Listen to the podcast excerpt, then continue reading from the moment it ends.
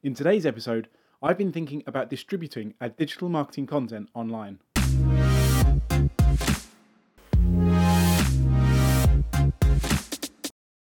If there's one marketing task that lawyers are great at, it's producing content. There's a culture of reporting on the law that goes back centuries, and in an industry where it's difficult to try before you buy, writing content is a great way of proving your expertise to potential clients. But creating content is expensive though. There's the time it takes to write and polish the words, more time as colleagues review what you've written, there's design costs in typesetting and picture research, and further expenses come from the admin of data entry and posting online. Even the simplest of legal updates can rack up many hundreds of pounds in opportunity and production costs.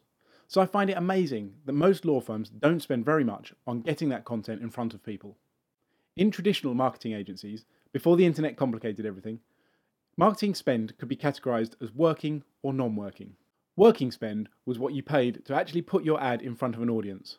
It paid for airtime on TV and spaces on the printed pages of magazines and newspapers. Typically, 85% of the budget would go on working expenses and 15% on non working expenses. The idea that you would spend your entire budget creating the ad, leaving nothing for distribution, would have seemed crazy. And yet, that's exactly what we do with digital marketing content today. Somehow, we seem to have developed the idea that distribution online happens by magic, but it's simply not true. There's only two reliable ways of building an audience online. You either build it very, very slowly by producing consistent, high quality content over a long period of time, or you do just like they did in the old days and you pay for it. My advice to marketers who want to see markedly improved results in 2017 is to go with the second option and pay for it.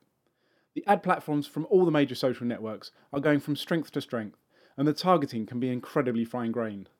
But unlike in the past, where you were renting an audience for the very short period where your ad was running, any audience you manage to create through promoted content online is yours to keep for as long as you can continue to deliver value.